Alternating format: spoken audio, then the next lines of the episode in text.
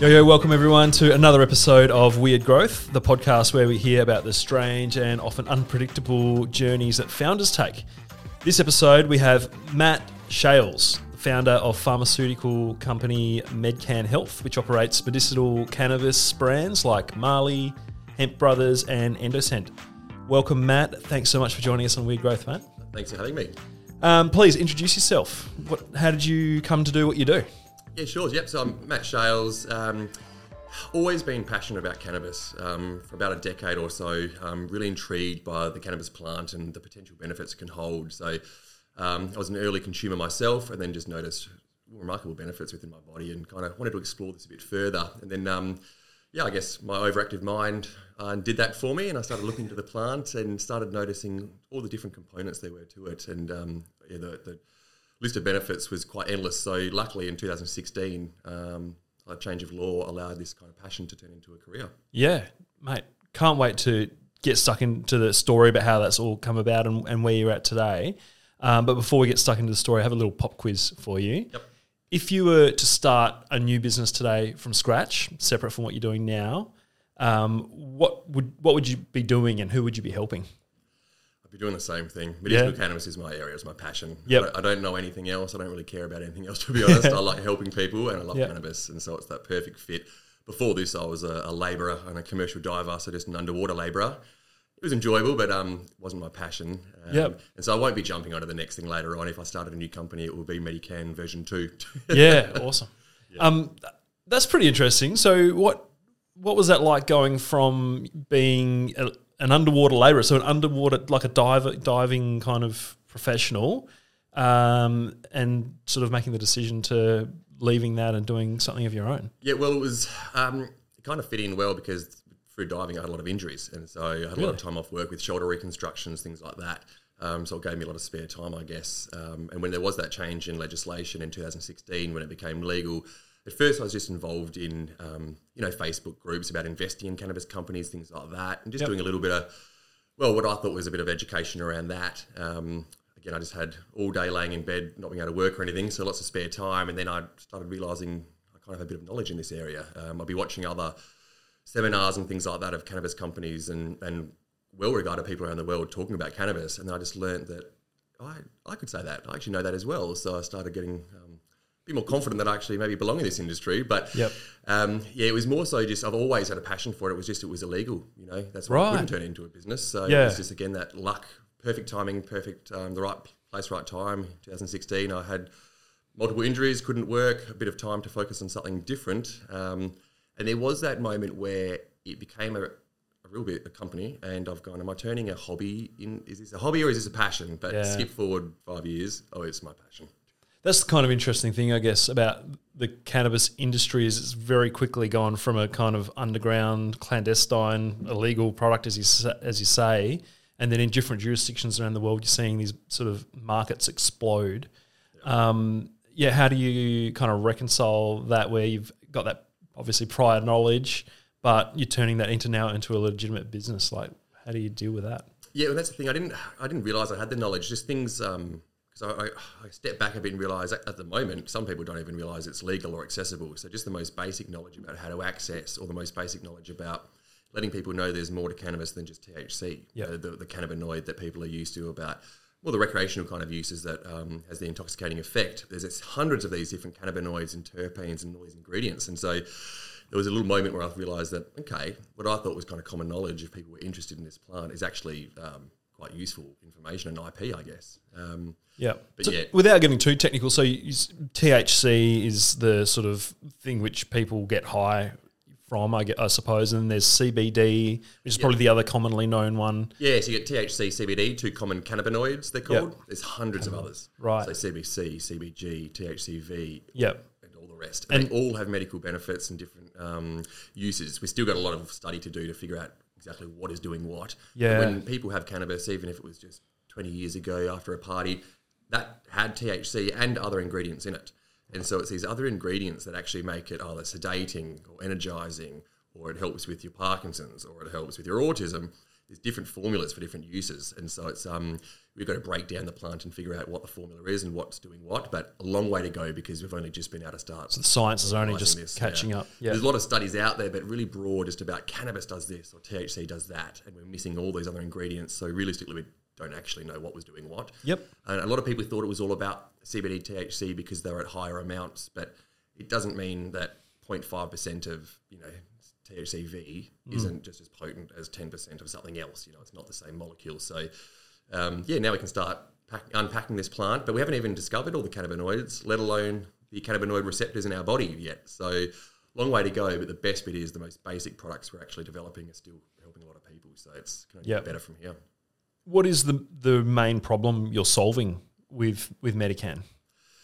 improving the quality of life of people in need. That's our, our main goal. And so, in, in regards to an actual ailment, I mean, it's a very long list. So, pain, sleep, anxiety are three of the main areas that medicinal cannabis can help with. Um, and those symptoms are almost symptoms of every condition, really. So, if we're Yep. looking at things like autism, it's helping with sleep, anxiety, agitation, things like that. Or if Yep. it's Parkinson's, we're looking at the movement or the tremor.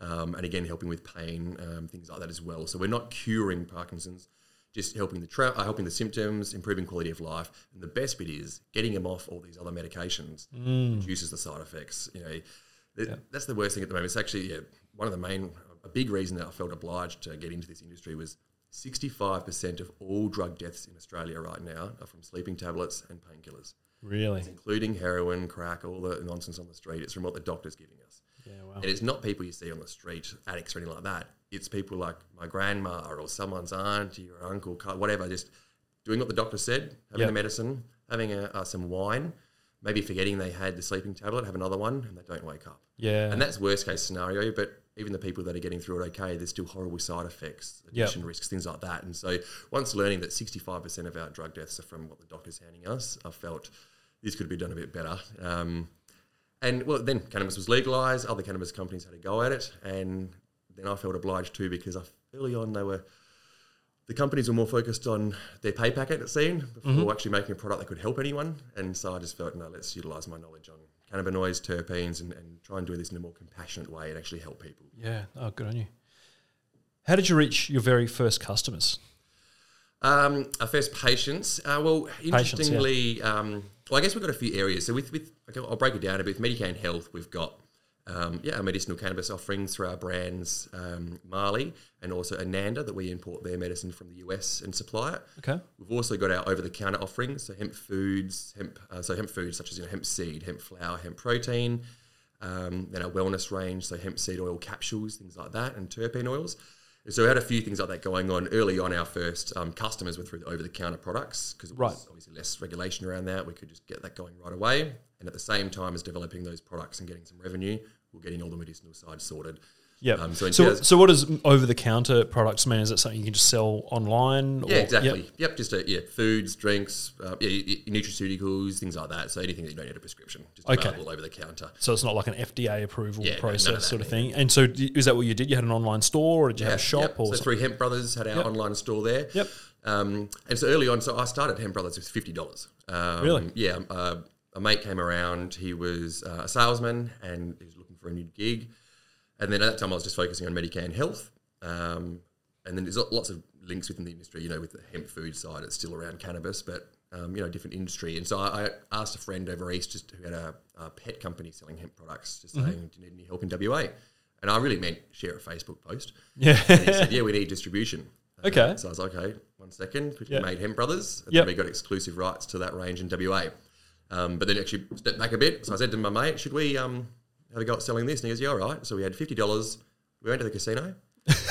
and we had to win our first lot of money to buy the first bit of product, and so we won. We won five hundred bucks, and then we bought five hundred dollars worth of um, hemp seed oil for dogs. yeah. Got it into some stockists, and then they sold it.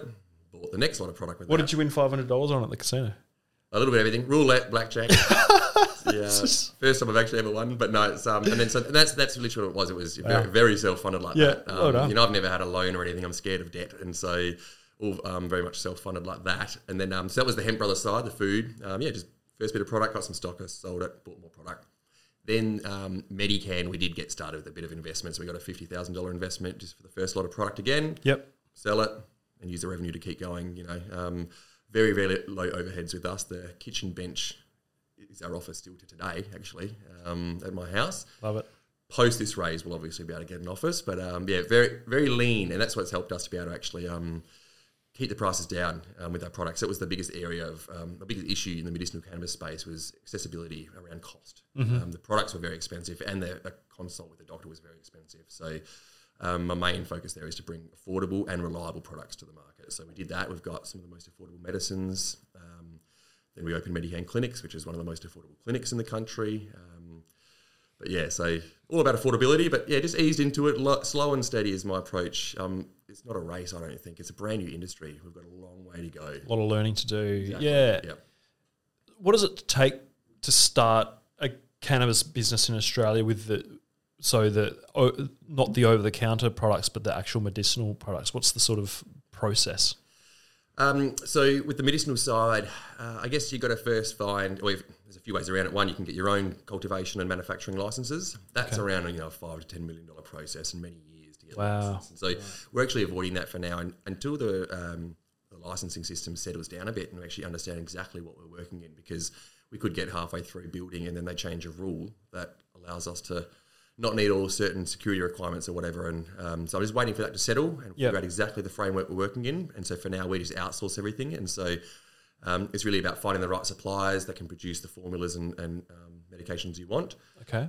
The biggest hurdle uh, or barrier to entry right now is really about finding products that are consistent, reliable, um, and they can do the same product every time. Because within cannabis, as we talked about earlier, there's all these different ingredients. It's not just CBD and THC, and they're all very important. And so it's very hard with a natural product like a plant to keep every single component exactly the same. But um, and so that's what I focus on. You know, we're treating three month old babies with epilepsy. Um, it's not a it's not a chocolate bar we're selling. You know, it's a medicine that's Yes. um, lo- you know, it's, it's helping people live in some cases. So for me, it has to stay the exact same. Um, so yeah, just finding those right partners, and then um, I guess getting the word out without marketing. We can't advertise medicines. Um, It's very tricky to actually let people know we exist. So my own friends, still even earlier today, I've seen my own friends going to other clinics not knowing I even exist. Yeah. Okay. So the, the main barrier to entry is so if you wanted to set up as a producer and growing and, and producing the product from scratch and then turning it into a medicine is a massive investment up front. Yep.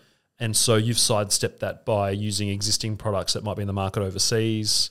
And then do you need a license or something like that to sell that in Australia? Yeah, and so we've got um, we do um, we import the Ananda products. That was our first partner. We um, partnered with Ecofibre, one of the world's largest CBD companies. And Right. so my business partner Luca De Prato did his PhD for them uh, on hemp and hemp agronomy, about growing hemp in different environments and the um, the, the impact it would have on the cannabinoid profile, things like that. And so we already had a bit of a link to Ecofibre, and um, yeah, had a bit of a, a roadblock one stage in about 2020 with our first partner in Canada. We're about to import our first product ever. Corona hit. We couldn't import because it was had to go around the world first. It would have cost about an extra 30 grand. Oh my God. So I've just gone, I can't do that. And then that week, we partnered up with Ananda.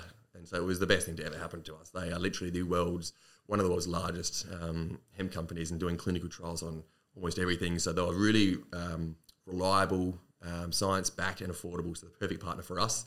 Imported their product, had to get our um, partnerships in place for import, distribution licenses, things like that. Okay. And is that through like a, a government body in Australia, like the, the yeah, health the department? is through like yeah the health department, Yep. um, Office of Drug Control, things like that. Uh-huh. Um, and again, we've outsourced most of the, those through partners. So we're partnered with Health House International. Okay. Um, They were one of the first importers of cannabis in Australia, Yep. and then import to pharmacies Australia wide overnight. And so Right. again, we partner with them for all the distribution side of things.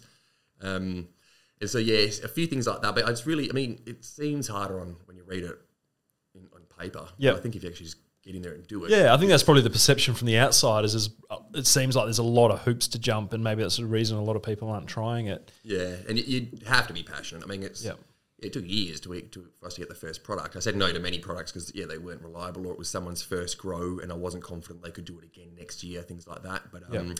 but you, well, if you got a passion for it, well, yeah, it's it's it's easy. That that's four to five years it's been now has felt like six months to be honest. yeah. Um, yeah, it's gone quick. and then actually, right back to that other question about our first patient at Mm. the clinic. It was a funny story that one. Someone actually tried to book into the clinic before it existed. Um, actually, a few people did. They said, oh, "How do I book in?" I said, "Book into what?" Yeah. I said, "Your clinic." I said, "I don't have a clinic." I said, "Well, hang on a minute," and quickly made a clinic. and then so Medican Clinics was made. Um, all telehealth to start with. Again, we don't didn't have the funds to do a brick and mortar. Yep. Um, and so I just yeah, made an online clinic where the doctor calls them. Okay. Um, so So you're able to get a doctor who is able to prescribe your medicine, and Any- you're any sort of yeah, yeah. and you're sort of facilitating that connection between a customer and that doctor. Yeah, well, uh, we made the actual clinic itself. Originally, Yep. I was also I go around to other doctors in their own clinics and rep our products, and they prescribe our product medicines to their patients. Okay. But at that point in 2020, there was a lack of doctors prescribing, or the ones that were were charging far too much. Yep. You know, there's another clinic in Perth that was six hundred dollars before you got a script. Wow. Yeah, it was ridiculous. So um, that's why I felt the need to do what we did. Yep. Charge ninety nine dollars for for the consult, and then forty nine for follow ups. So yeah, literally one of the most affordable in the country. Um, and then one of the only ones profiting, which confuses me, is to how I don't know how these other companies aren't profiting. Yep. Um, we are very charitable at our place, and we're profiting still. So it's um, again, yeah, compassion I think is the bit, uh, and, and low overheads. But yeah, so then I quickly made the clinic, and within the first day, it, it paid itself off with ten patients. So it was um, Amazing. I find I don't know. I find ways to just get it done without needing to get into too much debt. It's the startup founder way, mate. Well done. And so when did you realise, hey, we're on to something? This is getting serious. Um, well, every week I actually get Yeah. yeah, more and more like wow, okay, it's um, every month we're just getting record months. Um, the numbers we're getting now are, for me are phenomenal. It's um, I remember the first kind of few months of business when we we're getting numbers around saying, oh, you did you know eleven prescriptions this month, amazing, how good is that?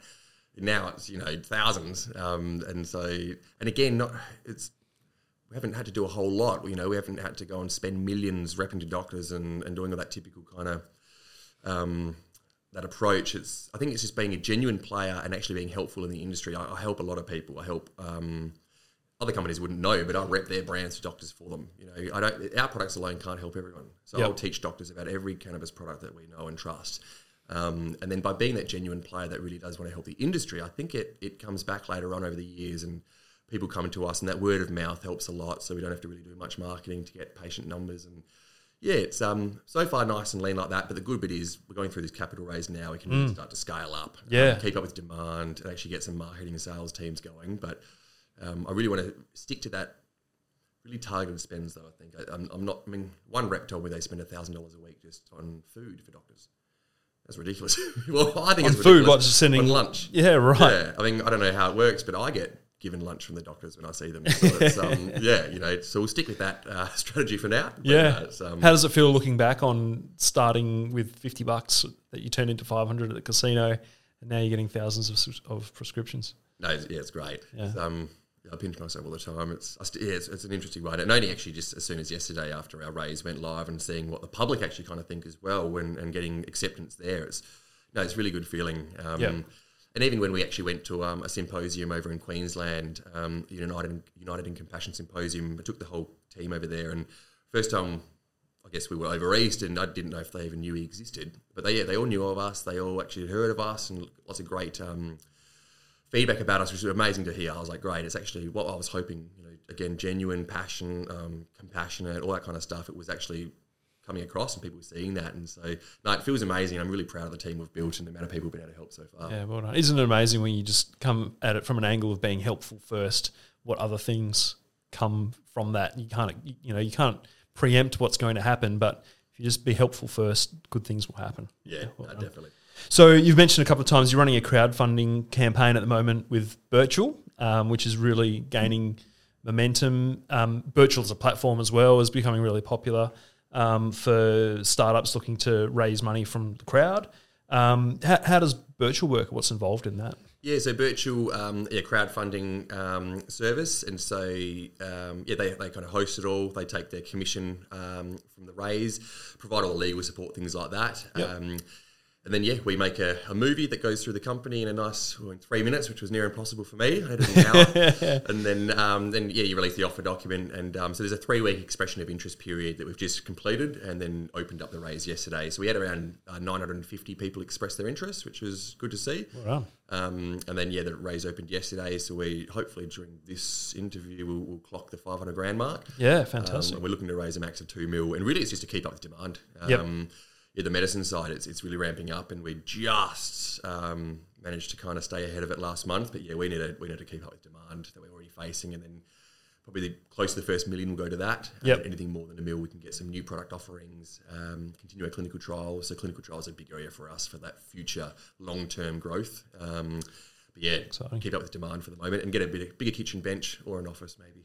What would you say to other founders out there who are considering Birchal as a you know equity crowdfunding platform? You know, what what, what sort of things do they need to think about, and what's the yeah, what's the sort of pitfalls or the upsides for them? It's all been upsides um, for us so far. They've been great to great to work with. Um, yeah, yeah, really, really helpful and really easy, streamlined process. I guess they've done it that many times now. They know what works. Got it down to a fine art, don't they? Exactly, yeah. And then even did their own raise through there recently too, so they could put it to the test themselves. Um, no, really, really streamlined. They suggested some people to help us with the offer document. Um, we got a videographer on board, and for us, it was all done with within a month, I believe.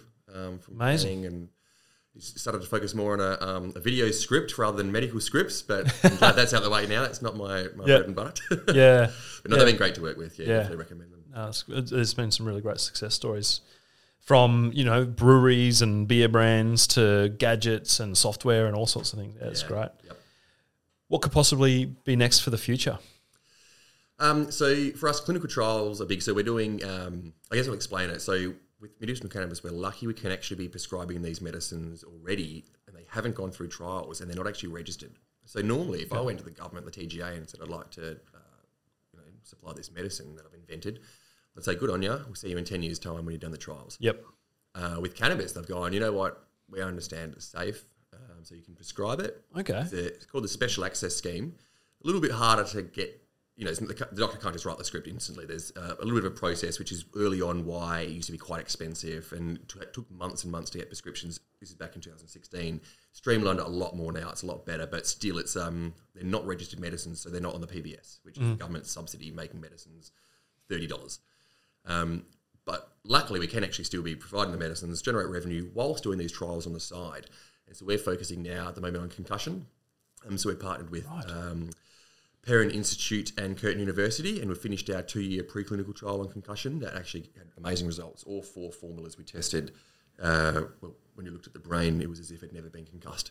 Um, so we got tissue samples and looked at inflammation within the brain, and it was actually in a better state than the unconcussed brain. So that was quite interesting. Incredible. And things like motor performance, so balance and things like that. Yep. Um, so who would be a patient for concussion type? well, there's 200,000 concussions in Australia every year, Really? and there's no treatment option.